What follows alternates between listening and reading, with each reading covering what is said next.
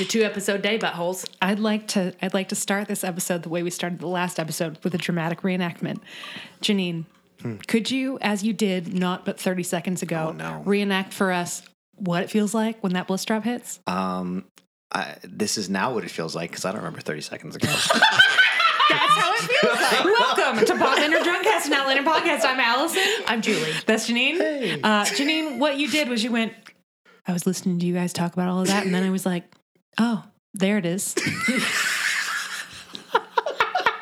um, uh, that's Janine reacting to uh, Julie and I having to take a break to specifically recount the episode, the the Order of events. the order of events of the first half of the second, half, of this the episode That's true.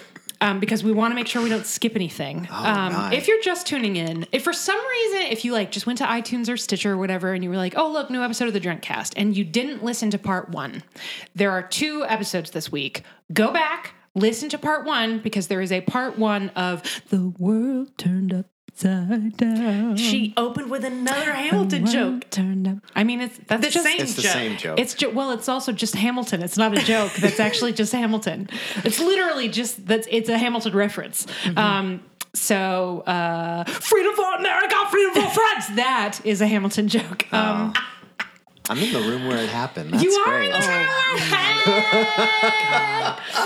Great. Um, oh, you know what's weird? My brain skipped to another LMM property, and I went, "You're welcome." Hey! I love that song. It's so the good. Rump was so good. I'm going to watch that again this afternoon. How many times do you think you've seen the movie Moana? Fucking 20 times. Sweet. And that is an underestimate. It's been more. Is it? I don't know. Your 1996 Pride and Prejudice? Not It Pride and Prejudice, Emma. Oh my God, I'm so sorry, Amelia. Is it your Emma? I think so. Is it? Wait, is Moana your PP? Dude, Moana could definitely be my PP. Because, like, she is. Moana There is you his go. PP. There's. The, I can't wait for you all to see that on an Instagram story because that's definitely going on. Oh, there it is. As soon as it came out of my mouth, I was like, I feel like I was set up. Shit. no, that's your PP. Moana's your PP. But it is. I love that fucking movie. It is so. Comforting Oh, God. And when I. Re- and satisfying. I remember I've recounted this story before people had watched it a few times and talking about how Moana goes through this really intense journey. And I have teared up more times than I can count. Can we pause and listen to the soundtrack right now? And No. Just, No. Okay. we gotta move on. There's so many things happening on the ridge, yo. Mm. I can't even. Oh my god. Um, because you know, eh, because as we're about to learn, sometimes a girl just has to stand up and declare herself to the world and say, "I, am Malva." I know what? She does. I knew She it wasn't going to be. Yeah. So awesome. Um, so if you'll recall, we left. Go listen to part one. If you recall, we left off. Uh, Claire has just gotten her very chic haircut that she hates, Hmm. but it's very chic. Mm-hmm. It's like it's a good haircut. She looks great. Brianna has a Good job. future in the in the Engineering. oh yeah, engineering. She engineered the hell out of the haircut. I was gonna say that hair engineer. Mm-hmm. Yeah. You know that there's some salon somewhere that calls their hairdressers Oh, yeah. hair engineers. Well, you know oh, Yeah. what? Wig engineer. Yes. Wig, so many good people wigs in who style episode. wigs. Engineer. Oh no, I'm saying You're right. in Just general, General. because they're building a structure Like Yeah. thinking about building that has those to like stand the test of time. Marie Antoinette wigs and shit. I mean, I'm thinking about Bridgerton, the queen. man. yes. Hair Exactly. engineering. Hair Yeah. engineering. It exists. Roxy Andrews, quite a hair engineer. You know what? Yes. Wig on wig on wig Yeah. for life. Hmm. So, So uh, we are seeing Claire now and Jamie having their first alone time since Claire woke up from this fever. First, Jamie tells her that he found out the source of the amoebas, and it was a decomposing elk upstream in the river where everybody was getting their water. So the water was contaminated that everybody in, on Fraser's Ridge was using. And the reason that it finally tapered off is that Claire got people and Jamie in the meeting he called got people to start boiling their water because that would have made the water safe to drink. So um event so Claire really did and Jamie really did save the day by um having the the Like hygiene. ridge Just telling yeah. people about hygiene. Yeah. Um, so what Jamie tells Claire is that it, they found this elk and they moved it, and then it started tapering off. Right, like already had started to taper off because Claire had been treating everyone and because they had started boiling their water. Um, after they found the elk, then it, the water wasn't contaminated anymore. How did the elk get there? Do you think it just died? Yes. Okay. Yes. Mm-hmm. Um, or sorry, Mike. Um, It's okay. But or I mean, it could be somebody shot it and then didn't find it. You know what I mean? But it, but I, an It wasn't. accident. It wasn't malicious. Okay. It was. This is Oregon Trail, baby. This it's is random. an opportunity. It strikes out of nowhere. It, it presented an opportunity that It one did. jumped on. yes. Okay. Um, It was very. It was a very natural occurrence, which required human intervention to fix. Yes. Dig. But uh, I was wondering whether or not a human made it happen. no. No. They, okay. They weren't in the room where it happened. Oh God. Lord. It's the opposite. It's the opposite of the joke in the last episode. I know. okay. So, um, Claire then starts asking questions about how many people died and who else is sick. And this is when Jamie starts listing. There's been a lot of death. They have lost a lot of people. Uh, but he says, you know, you were really among the last to get sick. Well, you and Tom Christie. This is when we find out, as I mentioned earlier, Yeah, that yeah. Tom Christie got sick at the same time as Claire and that they essentially had the same symptoms. Because you may not have picked up on this, Janine, but when we were describing Claire's illness, fever, hallucinations, sweating, Yeah. no diarrhea, Uh huh. none of that shit. Yeah, yeah. Claire did not have dysentery. She did not have the bloody flux. She did not have the bloody, bloody flux. Question, uh, because I think this is going to impact the importance of this. Tom Christie is what to Malva? Dad. Father. Father. Yeah. Okay. This That is guy. um, Yeah, yeah, the guy yeah. from Ardsmuir, the kind of really super Yeah. weird Yeah. Christian dude, but educated teacher guy. yeah, yeah, yeah, yeah, um, yeah. very I'm, uh, in, I'm, yeah, I'm very on the flawed character um super interesting hope this guy gets a guest actor emmy nomination Dude, he's he's, so very good, Yeah, yeah, and yeah. again super underplaying everything very subtle I was so impressed. Guys, I was so worried at the beginning of this season that this storyline was going to be incredibly sexist and like predictable, boring. It's not in the books, but that's because we have all of this insight to what's going on with the characters and because the relationships are so deep.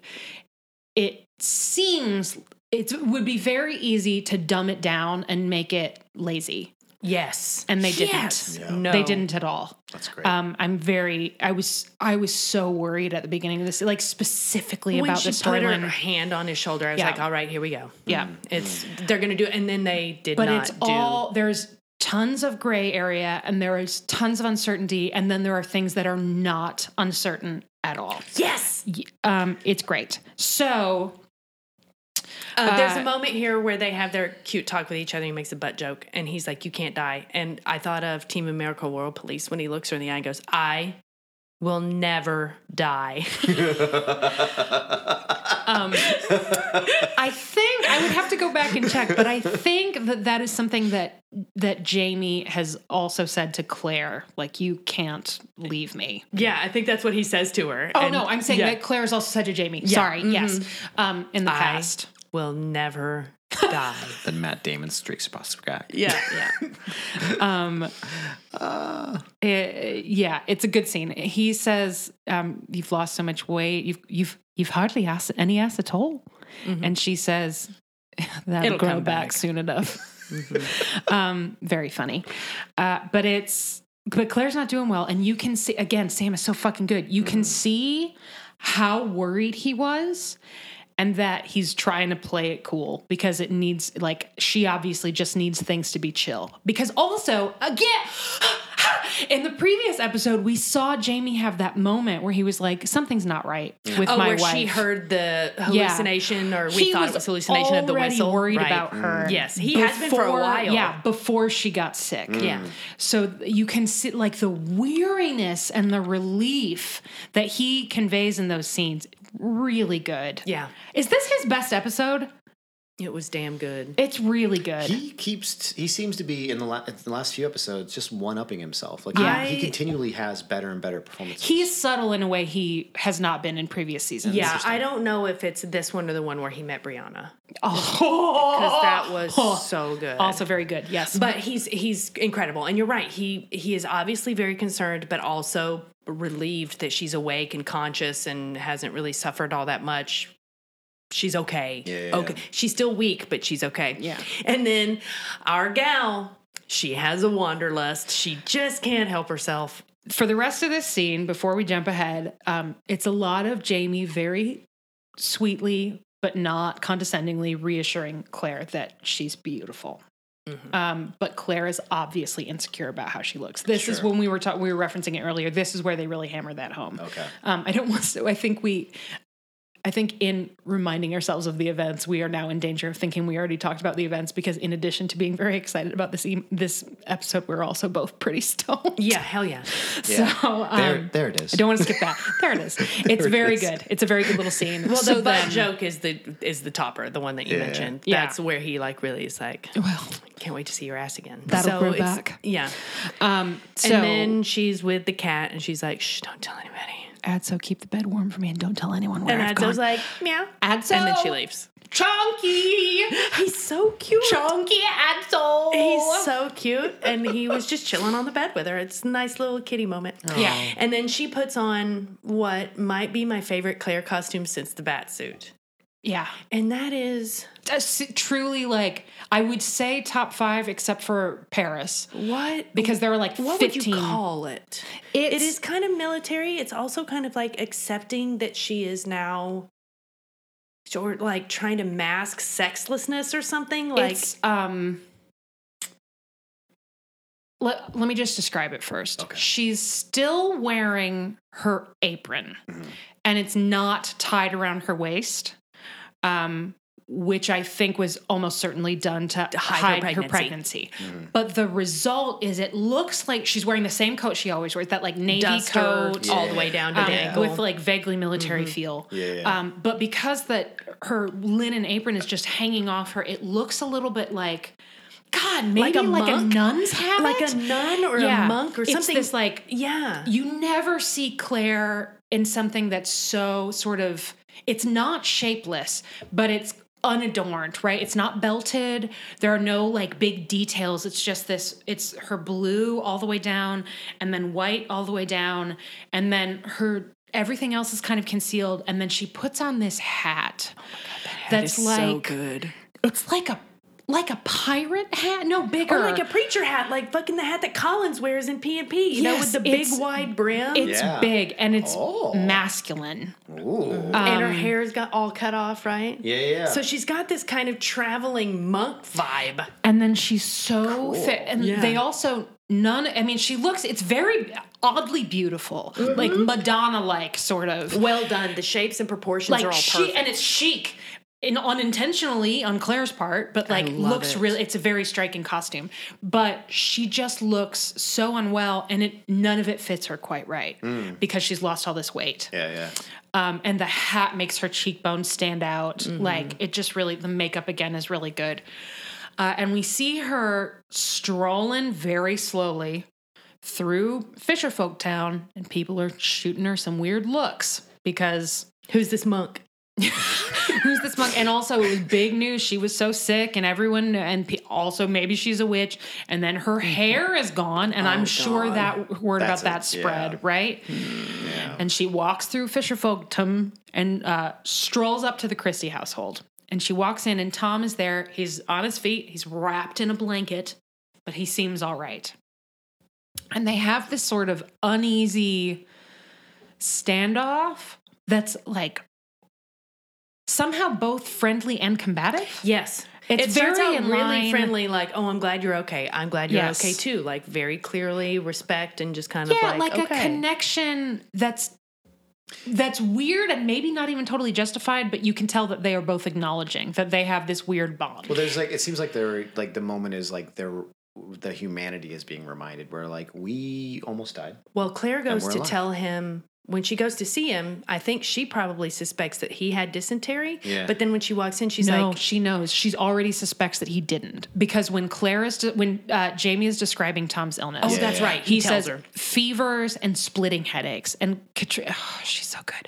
Caitríona, you see this little tiny flicker. And again, I kn- I knew that these th- I understood these things as they were happening because I know what's coming. Yeah. It- you if you didn't know what was coming, you would not have picked up on it. It's that subtle. But re- you're going to rewatch this episode at some point and it's going to blow your fucking mind. Mm-hmm. Um, the, I was pointing at Julie. Janine's not going to rewatch this episode because No. he hasn't Didn't watched watch it at all. Um, Is this going to be one of the episodes I should watch though? Maybe. maybe. Okay.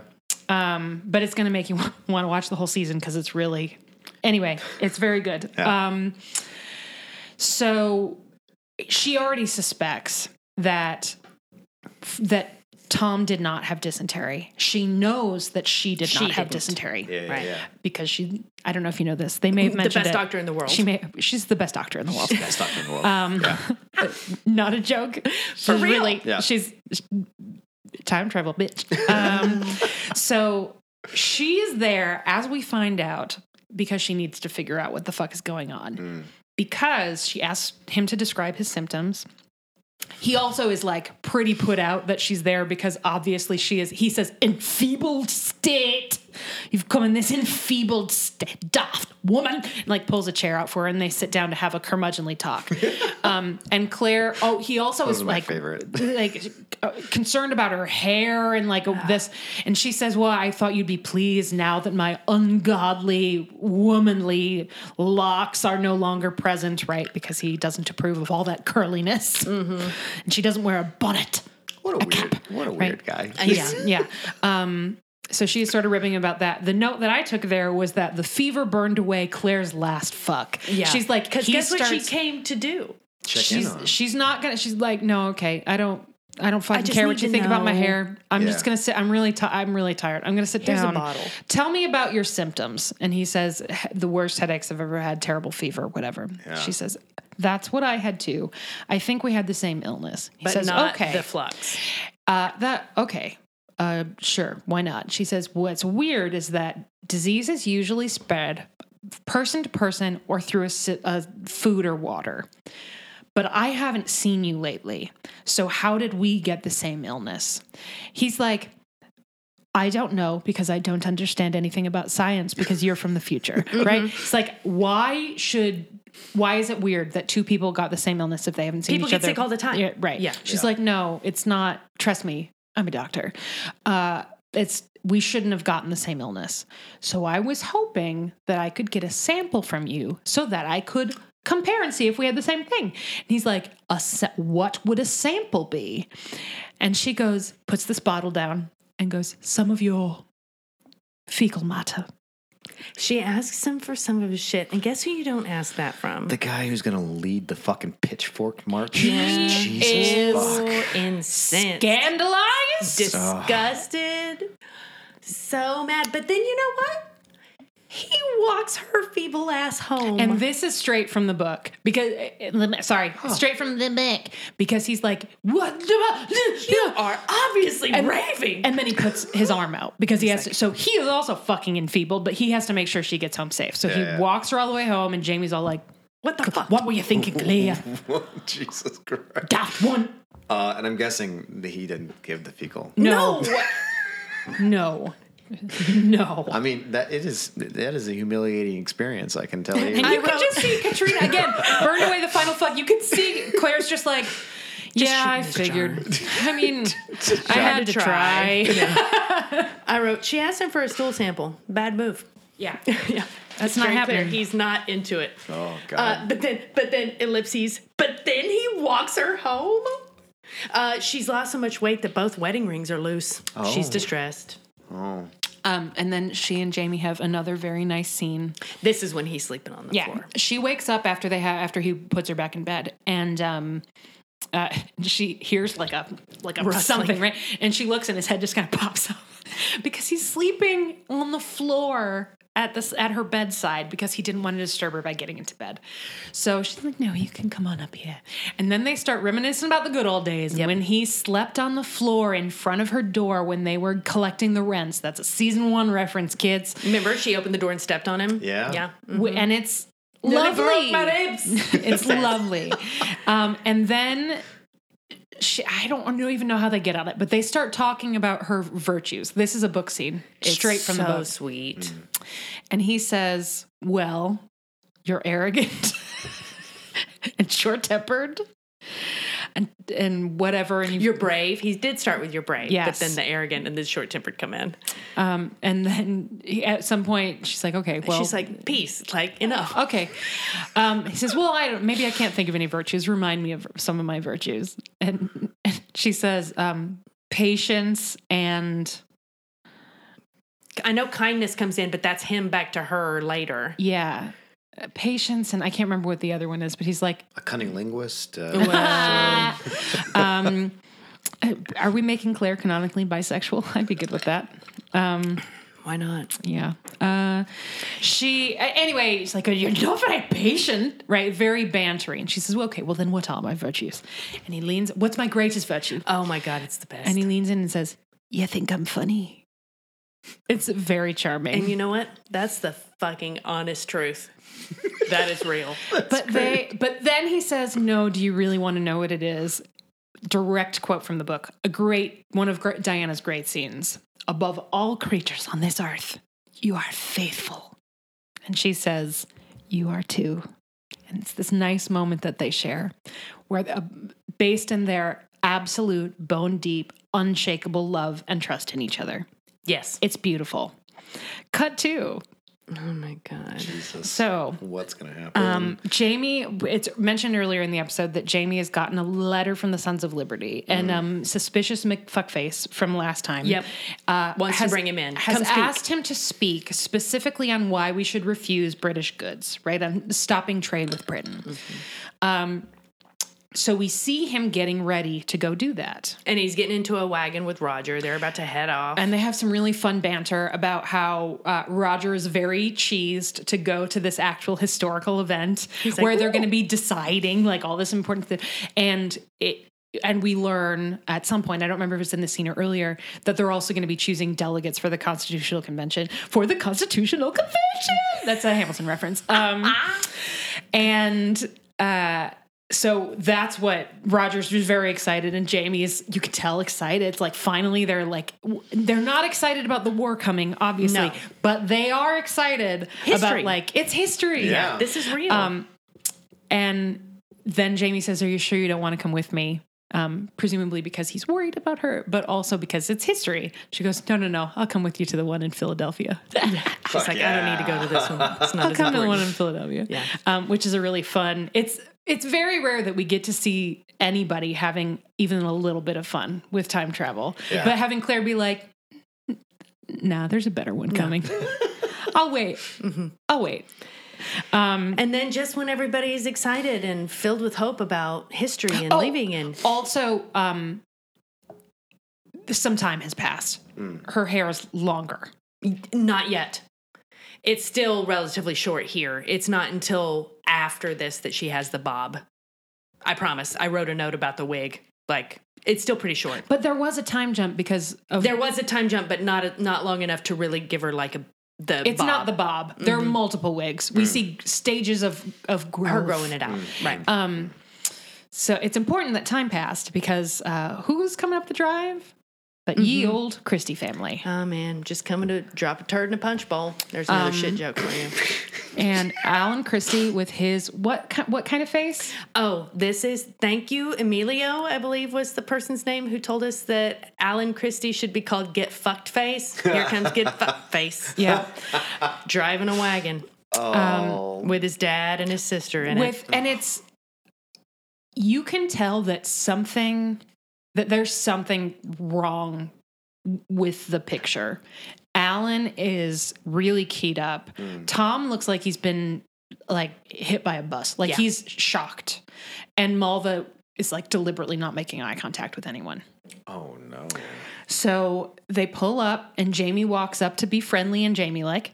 And uh How can I help? and you? also I mean at this point they're all incredibly fond of Malva because she She's, she's clutch. nursed Claire. Yeah.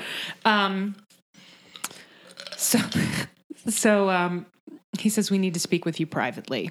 And everyone's like, Meh? What's that? I'm like, oh, Uh, okay. And whatever you say to me, you can say in front of my wife. And Tom Christie's like, sure, if that's the way you want it. So they walk in and uh he says, My daughter is with child, and you can see Claire and Jamie both go, Okay. we're gonna treat this like it's no big deal because we are enlightened and we know that you are a uh, crazy fundamentalist. You're scary. So we're gonna try to not make this worse. So you can Right. see them both be Yeah. like, okay, Okay. yeah. That's Um, an information. That's a piece of fact. Okay. what can we do? Um, and that's when Tom says that Malva has said that she will not say who knocked her up without Jamie being in the room. And you think mm. hmm. that says a lot for her faith in Jamie that he has enough authority. If you're me and you're reading the book for the first time, that he has enough authority that she feels safe with her abusive brother mm. and her abusive Father. not Yeah. fuck face, get fucked face. Because I mean, Alvin just gives Alan gives um, extremely creepy vibes. Yeah. Tom is abusive, um, but ultimately, some part of him way deep down well intentioned, right? Like we have seen that there is a nugget of a good person somewhere buried way deep down under all of the bullshit. That's another Right. shit reference. Um, uh, which does not excuse the abuse, obviously. Um, so, and there's more to come in that department. Um, and that she felt like she could say this thing if Jamie was there. That's that's my take. I was like, that's Oh. great. That's kind of how it felt for a moment. yeah. Oh no. And Oh, then he no. says he he's and that is obviously his reaction. Yep. He's a little bit touched Yeah. that she felt confused, like perplexed, but a little bit touched that she felt that she would be safe in his presence. And Yes. say again, they don't explain that. Sam just sells it. Yep. He says, "Well then who got you into trouble?" Um, and she says, "How can you say that to me when you know very well you know as well as I do who did it?" And Jamie's like, "What?" Huh? huh? She's like, well, it was you. He's like, Oh. uh, what now? God damn Yep. it. Um, Oh, deuce. and Jesus. Malva. and Tom again looks flabbergasted. Yep. Um, and frankly, looks like he doesn't believe it. Yeah. Um, Alan looks kind of delighted, not delighted. Maybe like he gets he gets his. he's like- really, um, he's really excited to be indignant. Yes. Uh, you know when you see one of those viral videos Yeah. of like a huge, very tranquil dog, Mm-hmm. and then there's a little cat that's trying to fuck with the big dog, and you can see the dog just being like, "Wah, wah." he's not hurting the cat. Yeah. The cat's trying to hurt him, but it's a little bit like, no, okay, buddy. Um, That's how Jamie punches this dude. because Tries to stop him first. because Alan Christie lands a punch on Jamie Fraser's nose, which only happens because Jamie doesn't stop him. It it does not look like Alan surprises him. Yeah. He's just like, "Well, I can't think of a way to stop you from doing this without breaking your arm." So, but he takes the punch and it's like, puh. And then it's like Sam does such a good job because you can tell he's like, "Ow." yeah, like, Um, um, and he stops him. Uh, Claire is obviously shocked. shocked. And Malva turns to her. Jessica Reynolds is so good.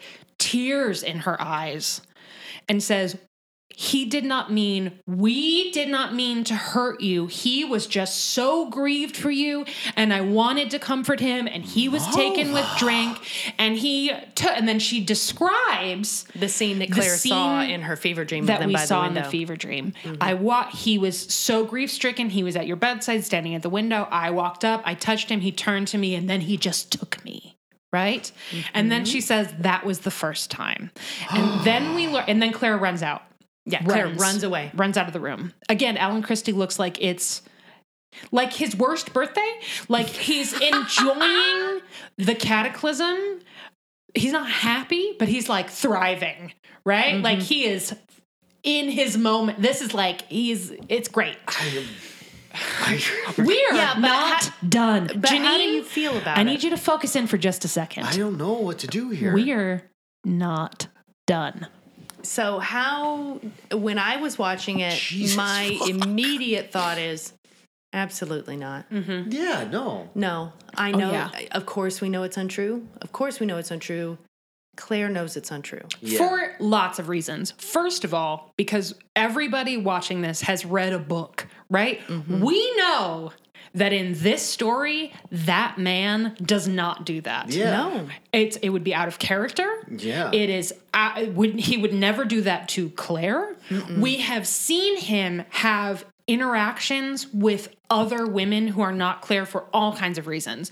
Laoghaire, I mean, we don't really see them together, but we hear about what it was like for him when they were together because Claire was gone and he didn't know what to do and jenny wanted him to be happy and so they were briefly married right? We've seen him uh, with another person who will come up in just a minute here.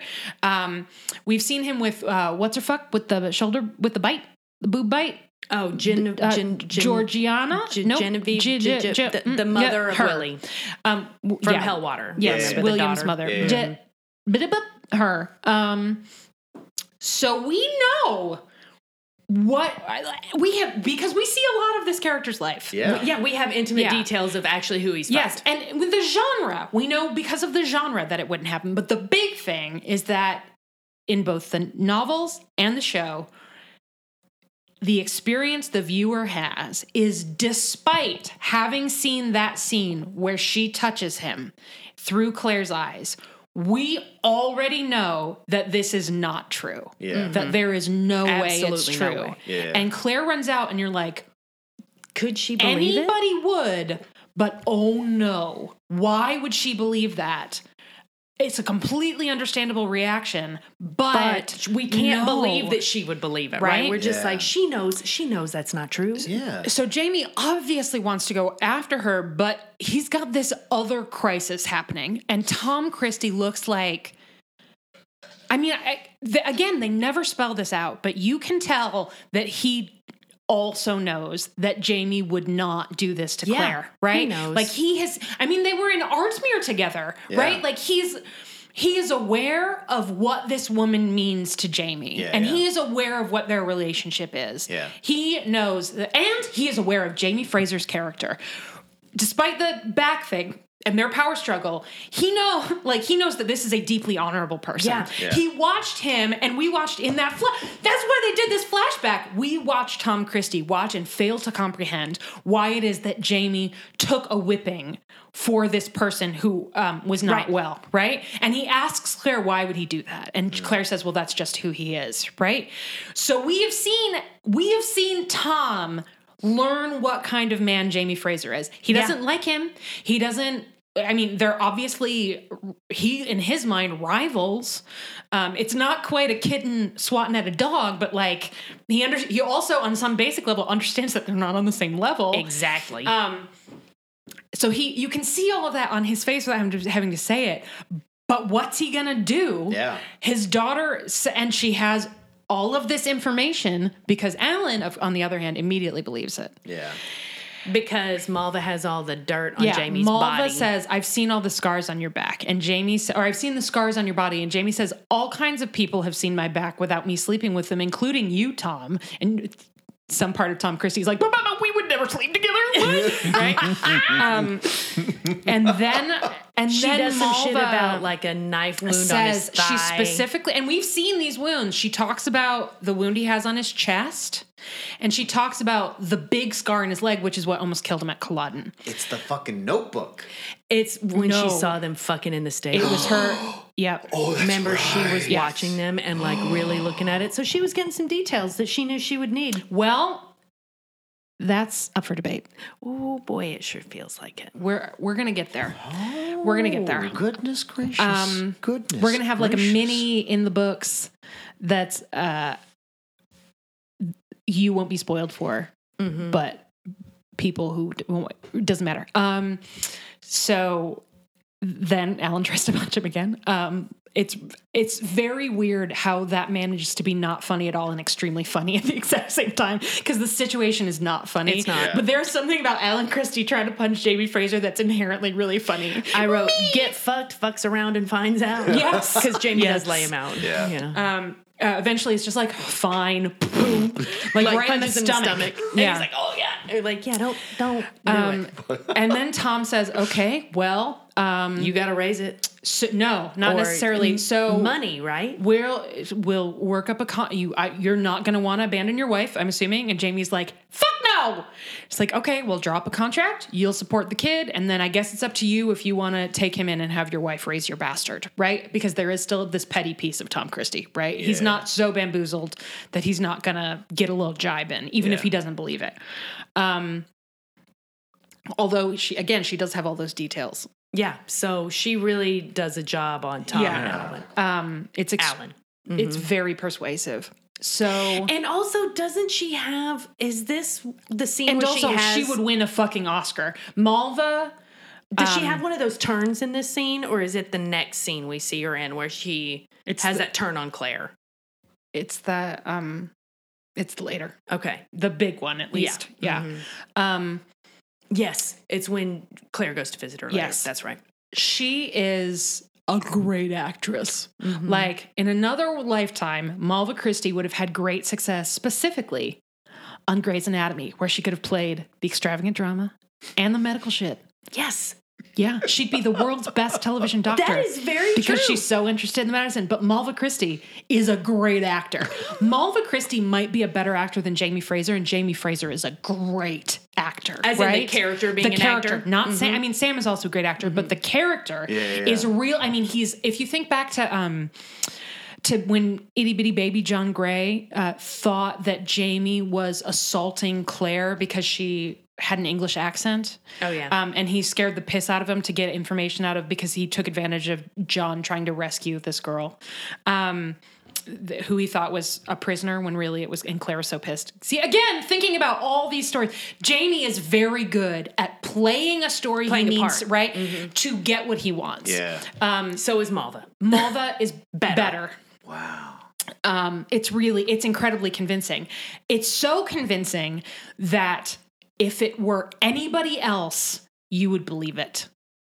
But then there's this incredible scene. It might be my favorite scene in the entire episode. It I think it might be mine too, but I just got to get this in. What? Um, fuck around and find out face. Oh yeah. Get fucked, fuck around and find out face. yeah. Um, threatens he he's getting ready to leave and he has this knife on his. Oh belt. yeah. He shows Jamie his knife like And- big boy. Uh, and Jamie, like, what does he fucking say? Um, Get the fuck out of my house. or I'll, he does kind of do that though. Yeah. yeah, He's, he's, like, like, get out. you should get out before I have to make you find out again. He's like, Yeah.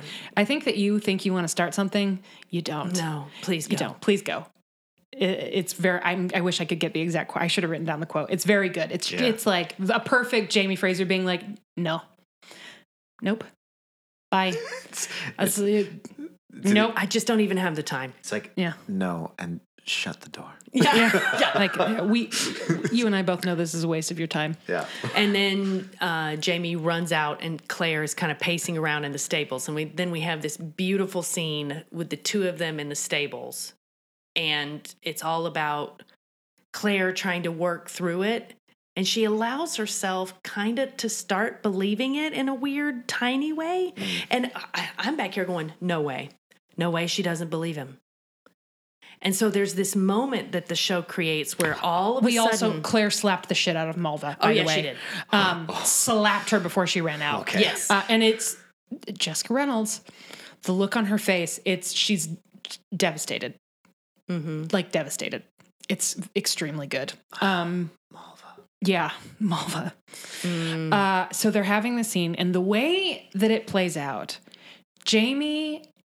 This also straight from the book. All of this shit. It's a very. This is a very faithful adaptation with a couple of little tweaks that just make it more interesting. Um, she, uh, Jamie is not trying to convince her No. that he didn't do it. He just says He respects her He too says, much. "I don't He's know. I don't know what to say." And she says, "Oh, I can think of a few things you can say." And he says, "Well, I'm not going to apologize for something I didn't do. And if I did, uh, it would be lying, and it would just make you more suspicious. So I can't apologize for something I didn't do." And he just sort of keeps saying that over and over again. It's not showboaty. No. It's he's be, it's inc- he's patient. There's zero desperation. Because again, we just got that of all creatures in the world, you are faithful, right? And she said the same thing back. So you can watch this. I mean, it's an it's an incredibly good scene as an illustration of the why this relationship is such good television. Um, because he just lets her get there. Yes. He like every once in a while will guide her and be like remind her gently, no, I'm not going to do I'm, like she just said, I'm not going to apologize for anything I didn't do until she comes to it herself. And then when she does come to it, she's just like, duh. Yeah, she's she's, like, oh yeah. she's like running through every way it could be possible. yes, a little bit. Yeah. Because Because of her insecurity. well, she's Yeah. because of because it was convincing because Right. she loves Malva, Yeah. and because Malva apparently idolized her, One- right? And she, so sh you can see her go through. It's like first she arrives at her brain going, no, logically, I know this doesn't actually make sense. Like Yeah. I know on an intellectual level, based on my experiences with this man and my knowledge of our relationship and my knowledge of his character and my knowledge of this young woman and what who what she is like i know that this did not happen Yeah. but it's the wound is like way deeper than that Yeah. so she already starts saying things about how she knows even when she doesn't know yet and then you watch her heart catch up to her mind sort Yeah. of is that a good way of putting yes. it mhm. But she does come back around, and we know she Yes. will because it's true. It's, it's and she obvious. has this speech, and it's the speech from the teaser where she's saying, "I'm not supposed to be here." Bree and Brian, Roger Roger, are aren't not supposed to be here. supposed to be here, Jamie right. isn't supposed to be here, and we're all here. And I can't believe that it's true because if it is, it's for nothing.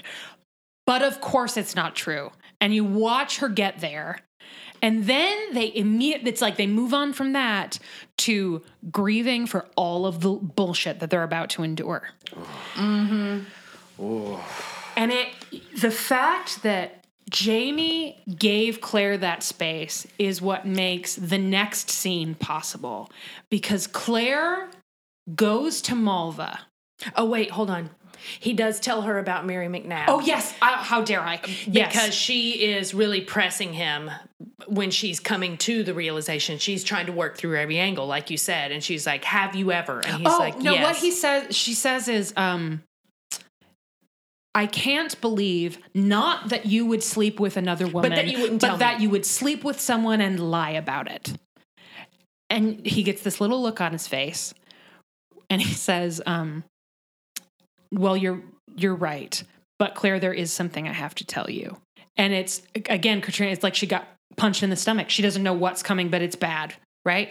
Um, it's in- it's just incredibly good. And then he tells her about Mary McNabb, who is the woman way back when who came to the cave. Yeah, the cave. Remember, Right. right, before he got taken by the red coat, she came in the night Yeah. before, and they had their tender. Yeah, like, Yeah. she gave I me remember that. That tenderness, very- and I hope I gave it back to her. Yeah. and, And Claire's like, "Yeah, you did. you I'm did. sure you did. I'm sure you did." Um, Oh, I got tingles. and, And it's, it's a lot like- to take in, but thank you for telling me. And you can just see that, like, yeah. Respect. Yes. Honor, because of course he wasn't keeping it from her. He probably hasn't thought about it in years.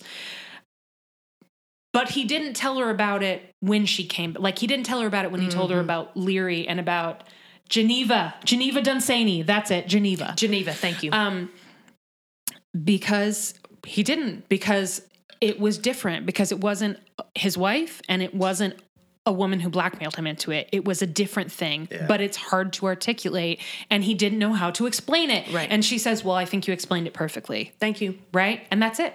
Yeah. That's all. Um, and it's that her ability to understand this experience he's describing without taking it personally, which th- would be a difficult thing for anyone to do on a like a fundamental bone deep level. Rationally, intellectually, you could be like, I understand that, but there's a part of me that feels um, ownership or um, like I've somehow been Betrayal. hurt, right? Yeah. Um, and it's a it's a primal reaction that you, then you're like, no, this isn't reasonable, and then you dismiss it, right? It would be understandable for have to, her to have that reaction, but she doesn't. She skips right past that to empathy, Yeah. which is what makes the next scene so important. So we see Claire go to Malva, and she, and this Well, is an, first we see Brianna and Roger, and this is Oh, important yes. to me because yes, yes, yes. Roger's not telling anyone what he fucking saw in the church at this moment.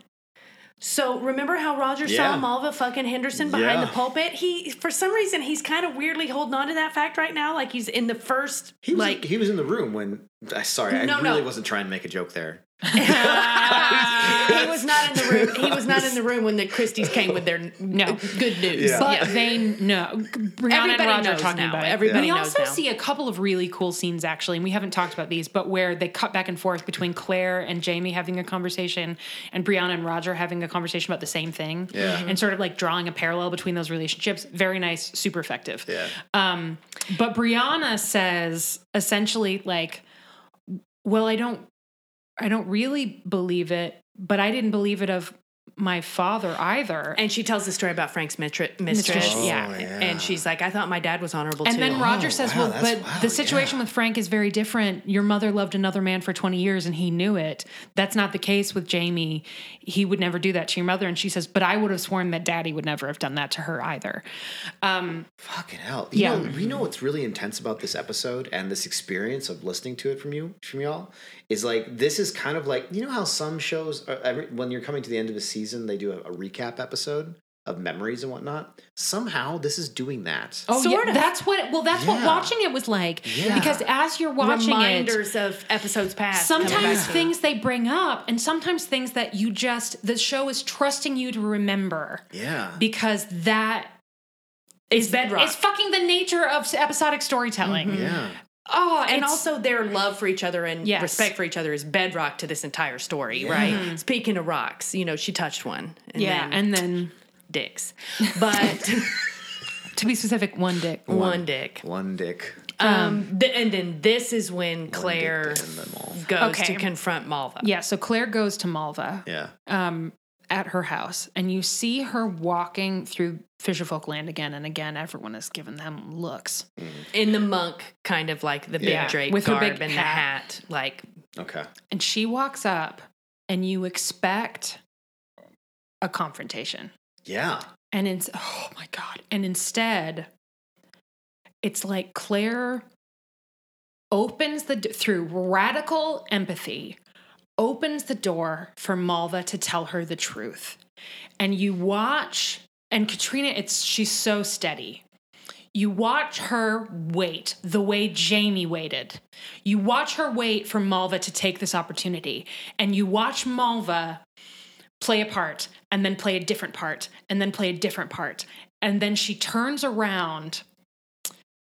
And because she's such a good actor, you don't know what it is she's going to say. But Claire hugs her and she starts weeping. And you don't know what's you don't know if that's another manipulation, if it's another part she's playing, or if Claire has somehow gotten through to her. But you can tell that that is the point of the scene. Claire is trying to find out why this young woman, who she cares about, who she believed cared about her, would do this. is telling this lie. Yeah. There has to be, she's in trouble. There has to be a reason. She's trying to find out the reason. And then Alan Christie comes out. And Malva turns away, like turns her back. And Alan's like, You have to get out of here. Hasn't your husband done enough? Blah, blah, blah, with his fuck face, right? Mm-hmm. And my sister told me that you make potions to bring people back from the dead. Ether. Isn't that what you told me? And then Malva turns around and all of that's gone from her face. And she's just got these like sharp, dark little eyes. And she says, Yes, I told you. And Claire, it's of the devil. st- it's of the oh devil. My God. And Claire stares at her and says, Don't come near my family again or I'll kill you. And walks away. Oh my God. We're not done. What We the fuck? are not done, dude.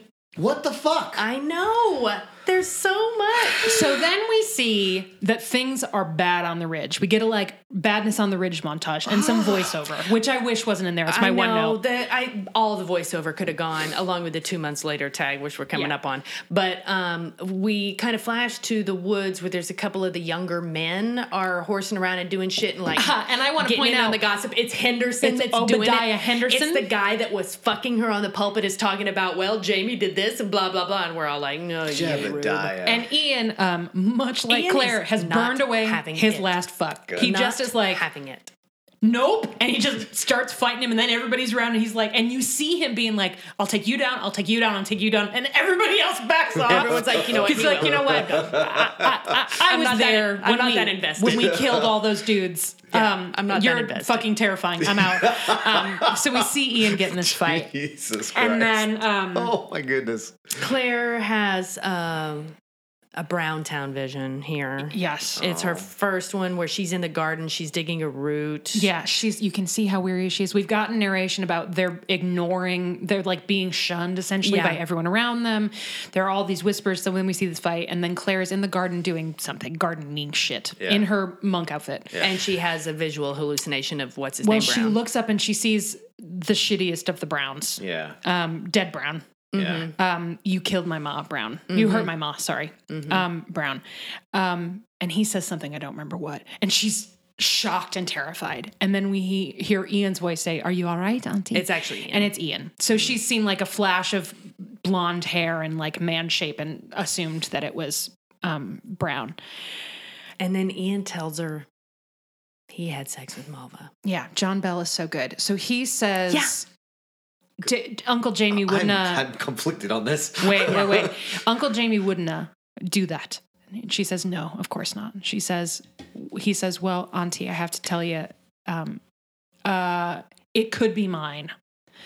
Uh, at which point, which again, a little memory. If you'll remember, Jamie convinced Ian to propose to Brianna when she was knocked up and they weren't sure if Oh, Roger was coming back. Yeah. Um, so Claire is like, "Are you doing this for Jamie? Because is Yeah, are you covering for him? We've heard this song before, right? You're too good." You're a Um, good guy. and he says, "Would would it help?" And she's like, I, "I don't think so." And he's like, "Well, but it could." It could be mine, and then that's when we get this I have scene lain with her. Yeah, Ah. where he describes it was only the once, and she was interested in my life, and she was wasn't shy. All the shit that we were talking about earlier. yeah, yeah. She's like you. She's like She's you. not like the other girls. She's not. It wasn't like she's, she's not like the other girls, but she's She's she's, so curious beautiful. and smart. And Yeah. yeah, yeah. Um, and I realized afterward it wasn't right. And that's when I had to tell her that I loved another because I still loved Emily. So I couldn't be with her. So she's not doing this because I shunned her, is she? He's, and that's when Claire says, No, Ian, I'm really sorry, dude, but Roger saw her Doing fucking it with Obadiah Henderson. Henderson in the So church. you're not the so it's one. not just you. So And he now says, everybody knows about Henderson. me. But it could be me. So should I do right by I'll marry her and I'll raise that child? And she's like, no. No, you can't. Right? He's really trying to do the right thing. Yeah. Mhm. And then I wrote that coat duster is for baby bump reasons. It's so good. That costume so is so good. fucking good. Um, so then Two months later, Two months here later. it is. Oh my Claire's god! got Let's the- break it down just real quick. Why did they do it? Why did they put the script on the screen? Oh, because they thought we wouldn't clock the wig. But there's been so It's many so time dumb. jumps. Right, there've been I so know, many time but jumps. It's, it's- it's some that's like a network executive or somebody was sold on all the other ones, but not this because we see like the first jump we see the graves. The second jump is supposed to be disorienting because we've been in Claire's, Claire's perspective, Yeah. so we don't realize it's a week. Then the next one, there's an it's a jump. We see that she's sturdier, and we've seen the we see the way people were reacting, and Mm-hmm. Jamie is letting her be out and about, and all of that shit. This time jump, Claire has a, another wig on, Yeah, and now it's she has like a a bob. bob. Okay. So it's been months, so we didn't need two months later. But I it's like they we were did. sold on all of them but one. It's too bad. It's, was a bummer. again two notes, too much voiceover, and that one thing, and that's it. Otherwise, I- I- my note was two months later. We've never seen this, right? yeah, it's um, it's it's Like, too bad. why It's still very close to, a, frankly, a perfect episode of television, but like little. And we've got Goofing. um, Jamie and Roger talking a little bit about the revolutionary. It's shit. very charming. and it's super cute. And they're talking about how the hell do any of these re- resolutions get passed? All these dudes are hammered all the fucking time. Yeah, it's, you don't and they think mention of Cherry these- Bounce, yeah, Janine. Cherry Bounce shout out. I out. was wondering. Yeah. Cherry Bounce shout out. Jamie says It's like how'd they sign that? They're always bouncing. This Yeah. is one of those scenes where they're cutting back and forth between Bria and Roger and Jamie and Claire talking about the same thing but not together. Yeah. And Jamie's like, I think Roger was kind of shocked by how much drinking there is in history, um, because that's they're. To, plan to overthrow the king, especially because of that, right? Um, and he starts to list some of the drinks, and then Rum punch is the first yeah, one. rum punch, Brandy wine. and then hard cut to Roger being like, and this, and this, and this. And he's listing all the kinds of alcohol in his outrage. Richard Rankin is really funny in the scene. He's so pissed. He was so excited to go witness history, and then it was just a bunch of men getting smashed. Why is everybody hammered? Why is everyone hammered? time? Right? it's very funny. And she's like, oh, so everybody was drunk when these speeches, right? And he was like, everyone except your father, because again, incredible tolerance. Yeah. So ja- one of the things Jamie Fraser is good at getting wasted and still making sense. Um, Mm-hmm. So they're having this fun chat. We do find out that Jamie did not get nominated as a delegate to the con- uh, congressional uh, Continental Congress because the And- bad news about his I just figured out another really great thing, mistress. which is Jamie and Claire both paint a slightly rosier picture. Jamie is so alludes that like, well, you know, I could have gone. people had heard things, but it didn't. Who cares? Whatever. And Claire and he asked Claire how she was doing, and she says, "Oh, I managed. You know, I'm fine." Um, and then we cut to Brianna and Roger, and Brianna's like. Things are really fucking shitty. Everyone hates my mother. It's like, it's really bad. It's been really, really bad. And then Roger says, everyone already knew he would have been chosen. It was a great speech, but every, but because of his indiscretions, and they're both pissed. But Claire and Jamie don't say those things to each other. Right. Um, it's really, it's a, again, super smart because of the way they've been doing it. We get both perspectives. Um, Where did Jamie go at the end of this episode? Because we're about to get into her puttering around the surgery all alone, which then leads to the final. I mean, sequence. I'm not sure. He might just be out. It's somewhere out on the You know, ridge, or he's do they doing even talk about it? I don't know. yeah. Um, so then we see Claire as described, Puttering around with nothing to do. nothing like wiping down pristine surfaces or surfaces because there's nothing to do in her Nobody's surgery. coming to get healed because nobody likes her anymore, and they're all shunning her. and then you hear a voice say, "Lonely, aren't you?" And it's Brown again in her head.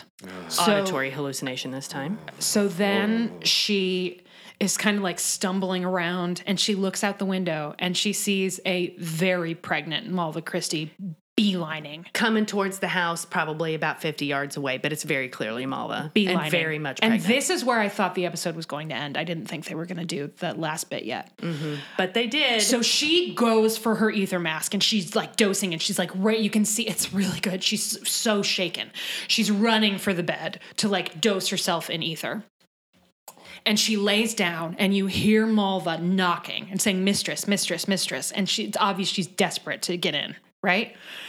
And then Claire sucks on that the old ether mask and conks out. it all disappears. Everything's And gone. And then we when get she, when she wakes up this is that other sound design note that i wanted to bring up when she first wakes up and it's all quiet in the surgery and we realize that maybe what, what happened before with malva and everything might have been a hallucination we're not sure Yeah.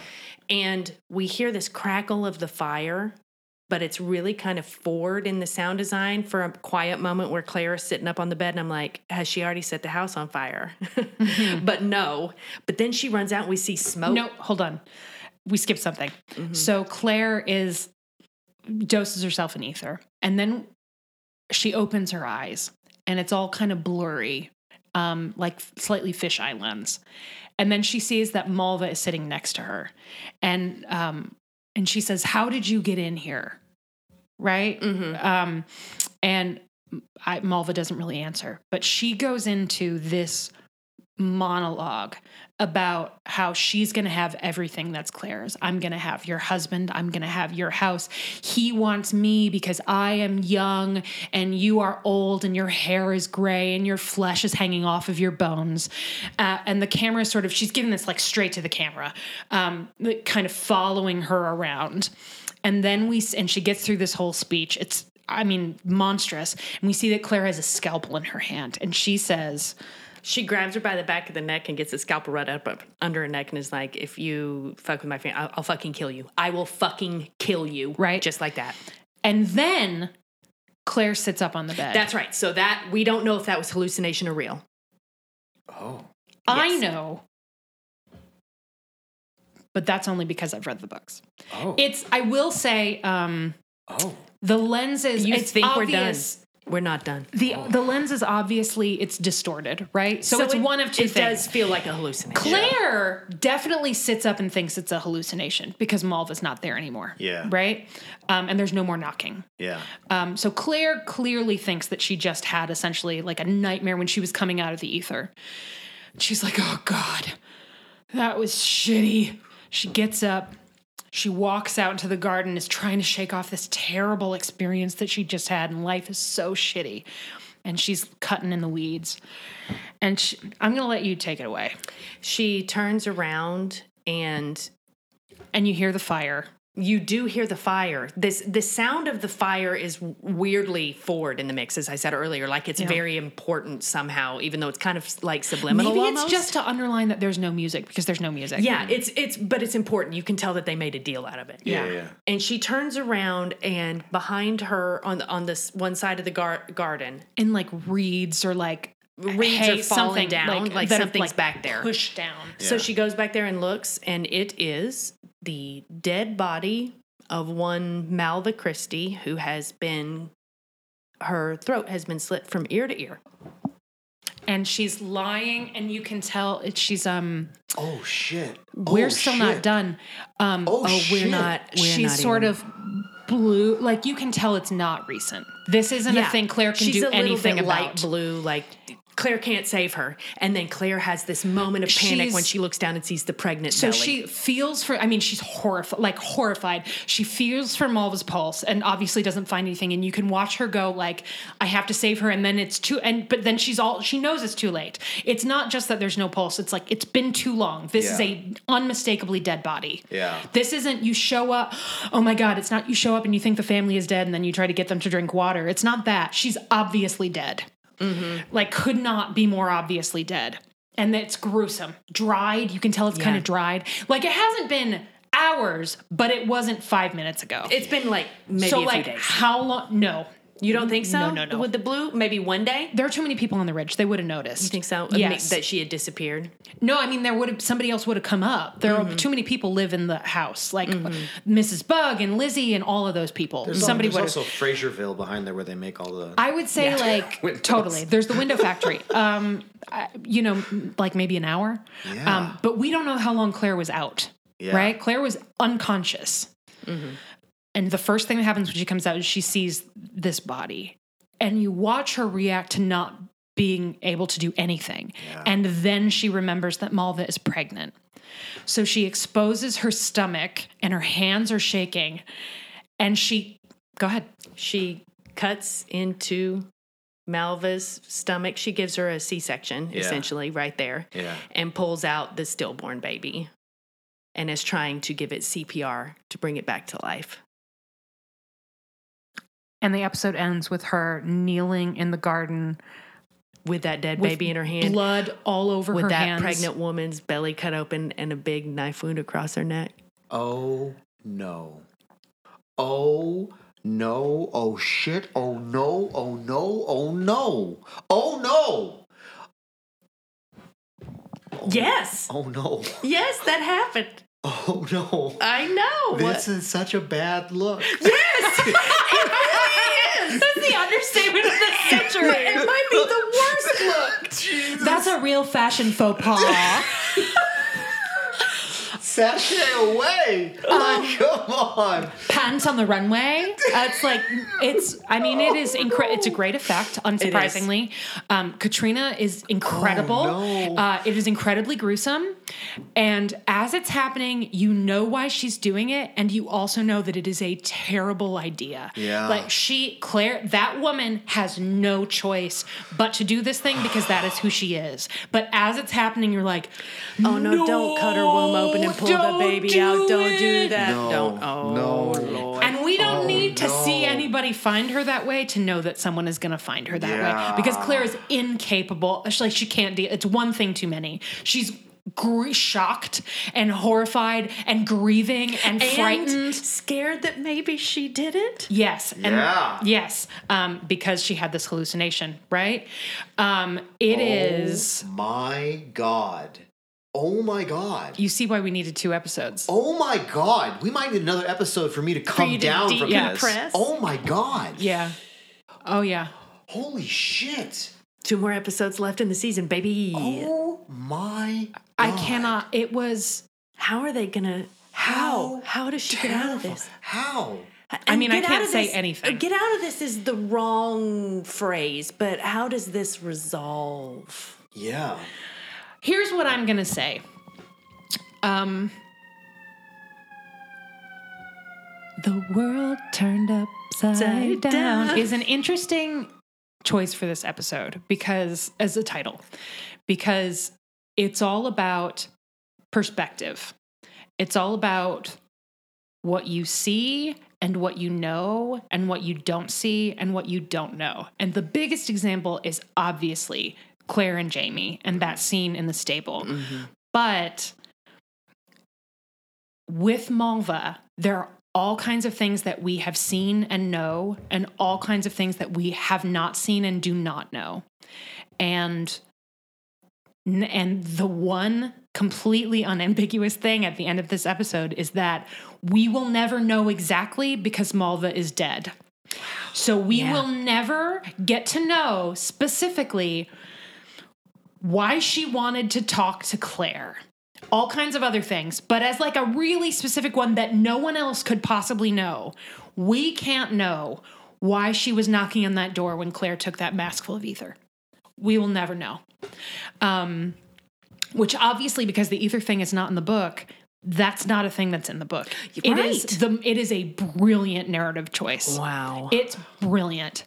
Um, Holy hell. yeah. It's so good. there are other things that we there are things we don't understand. There are things that that you don't know that you don't know that whereas do you know what I mean where it's sort of hard to know what the question is until you've seen the answer. Yeah. Um and I don't want to say anything more than that, but it's there's ambiguity that the characters are experiencing and then there's ambiguity in the story.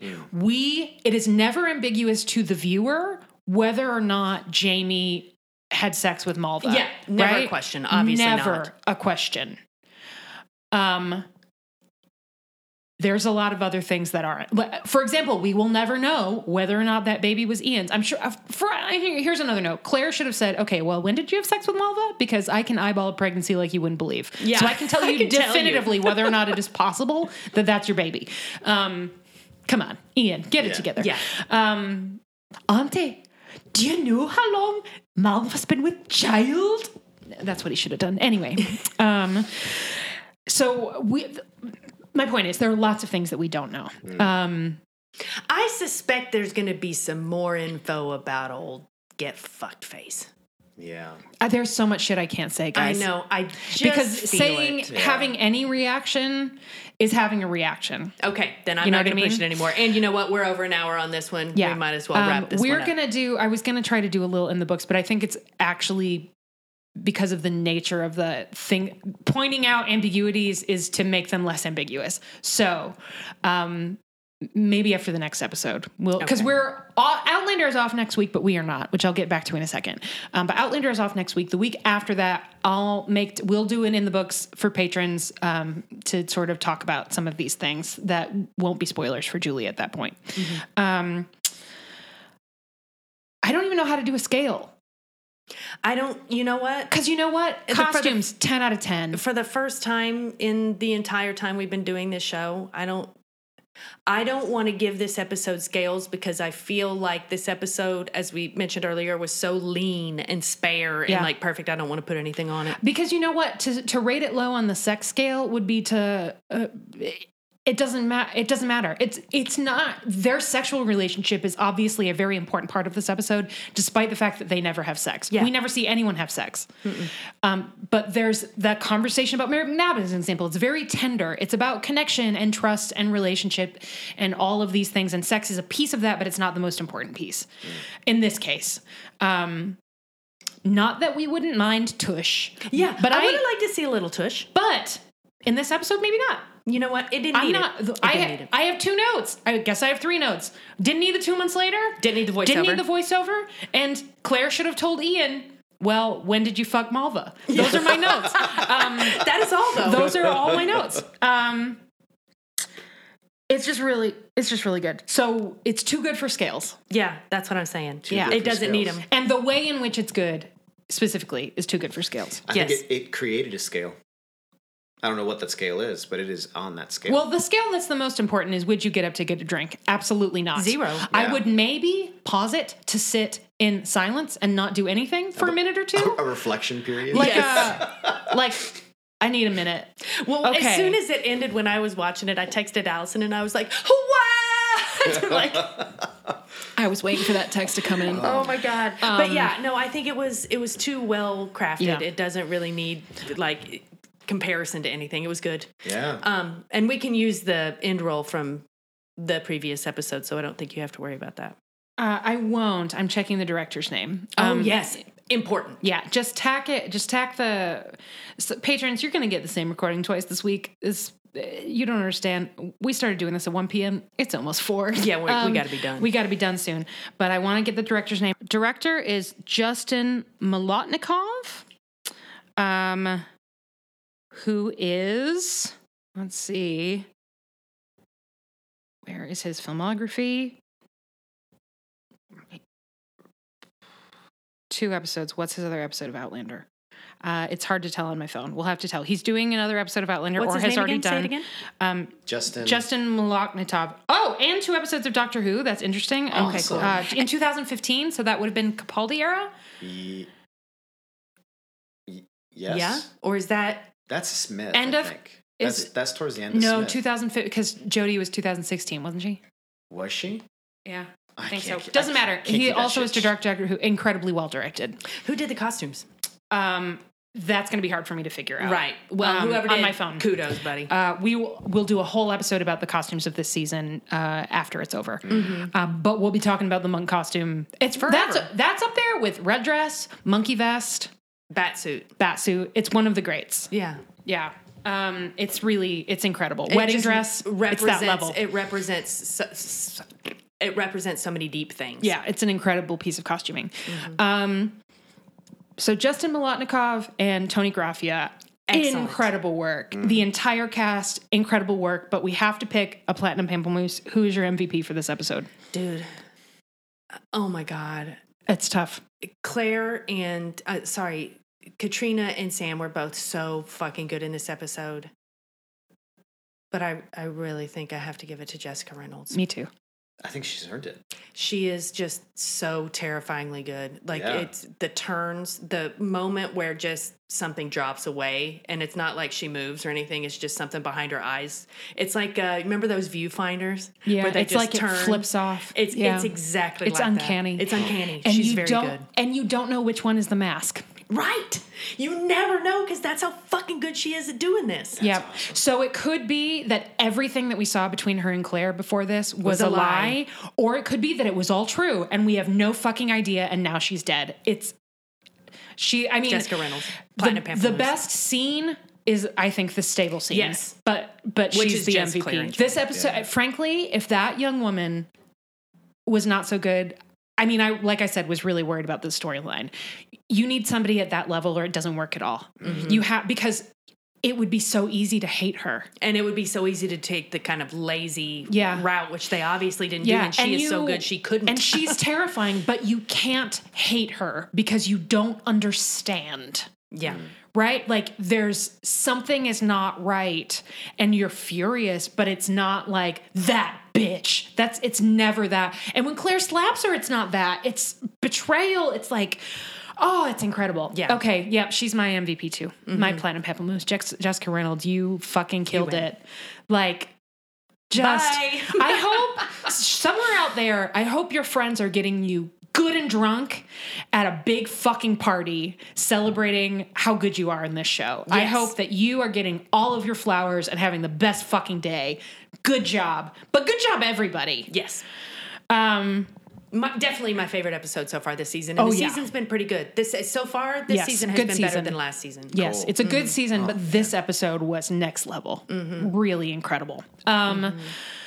So, uh, the other thing that we have to say is uh, a couple of little events coming your way. First of all, we are going to be doing a live wrap up show.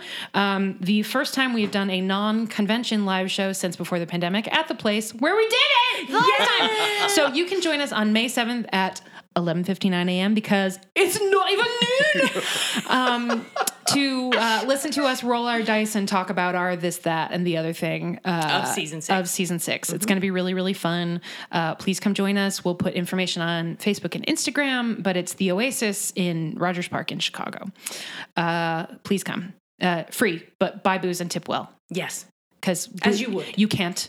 You don't understand. You can't embarrass us at the Please Oasis. do not. you can't. It's, well, you also. First of all, please don't. You can't, and also You can't. The only way, yeah, it, it has a double meaning. The only way you can bear, embarrass yourself at the Oasis is by not tipping.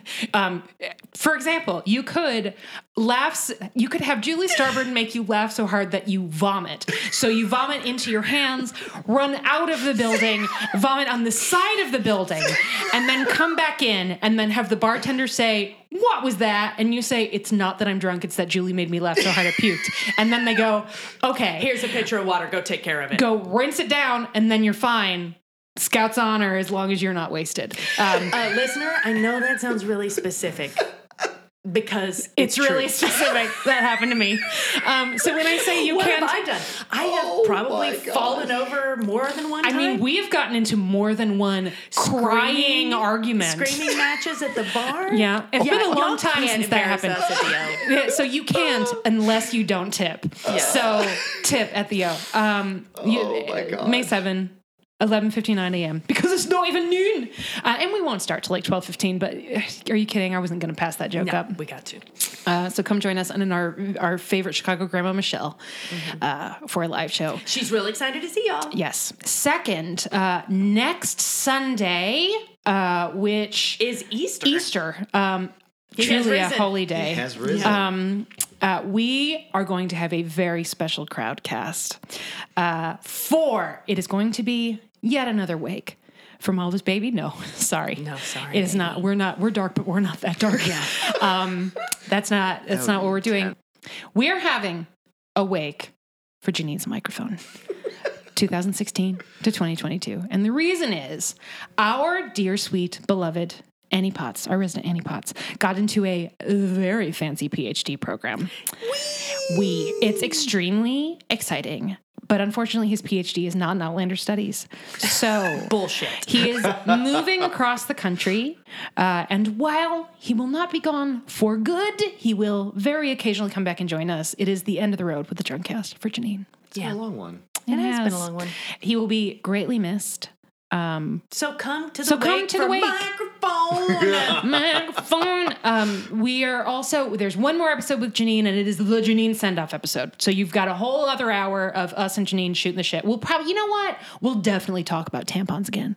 Yeah. How could we not? We're gonna play the hits. Yeah. Yeah. is what I'm saying. We're gonna do a lovely farewell episode for Janine, and then after that at 1 p.m. Central Time, 1 p.m. on uh, May Sorry, 17. April- April sorry, 17. eight, yeah, sorry, April 17. 1 p.m. Central, April 17th. we are going to have the wake on crowdcast so that will be open to patrons uh, if you are not a patron and you want to join us um, yeah, donate a dollar for one month and come that's fine uh, it's you, you do you but please come celebrate janine with us uh, it's going to be really really fun mm-hmm. yeah Can't wait. Yeah. yeah I love you guys. and I'll be yeah Love you too. love you too Yeah. bud um, it'll be sad and julie and i feel all kinds of feelings about it but um, Mostly pride. mostly pride Good job, yeah. dude. Thanks. Um, Yeah. You all who've been listening for a long time. Uh, by the way, hello, new listeners. It's been, Hi. It's been a big month. There's a not, lot of y'all. Not sure where you found us, but welcome What's in. What's up? Welcome. Coin face means Lord John Grey. Uh, Pamplemousse is Means Marta. Um, Find the spreadsheet. G- Gil Yeah, just fucking- is Dougal. I can't even keep up with all of Um, them. we'll we'll recount them all more later for you, but um, we, you'll know that the pandemic was was a rough time for everybody. Just because you're alive, you know the pandemic was a rough time for everybody. But through the pandemic, our dear beloved Janine was doggedly looking for what his next phase was going to be, and he applied for a bunch of things and did a bunch of work on himself and on business and on space and uh, like a bunch of cool things, uh, and is now entering this new fabulous phase of his life, and we're so excited. But we're gonna miss this bitch. Hell yeah. So, um, so we'll celebrate him next week, and then we'll go back to to talking about Outlander, Yeah. and we'll explain it to no one. It'll ju- just be an echo chamber of me and Allison yelling at each other stupid bits about poop. and then we'll go, and then Claire cut open Malva's stomach, and we'll wait for someone to a- say, oh shit, and you'll hear cricket. cricket I was gonna cricket. say we need that sound effect machine so that I can hit the crickets whenever you would have responded. that would be very funny. That would be cute. Um, so yeah, join us for the the wake for Janine's micro for Janine's microphone microphone, uh, and this is where Julie is going to play all of the stuff about where you can find us on social media. Yep. and thanking our patrons one nut. Yep. Thank you. Bye. Bye. You can find us on Facebook at facebook.com slash podlandercast. You can find us on Twitter at podlandercast. You can find us on Instagram at podlandercast and Podlander Presents and Sickburn Jane, um, which is our other podcast uh, where we talk about Jane Austen shit and burns that are sick. Um, you can also find us on Patreon, where you can support the show, get access to our crowdcasts, including a really fun crowdcast we have coming up that I'm not going to tell you about just yet, and um, uh, the Slack and uh, bonus episodes, which are our favorite. But there's some Janine's Corner, a backlog of Janine's Corner for you to check out, but also.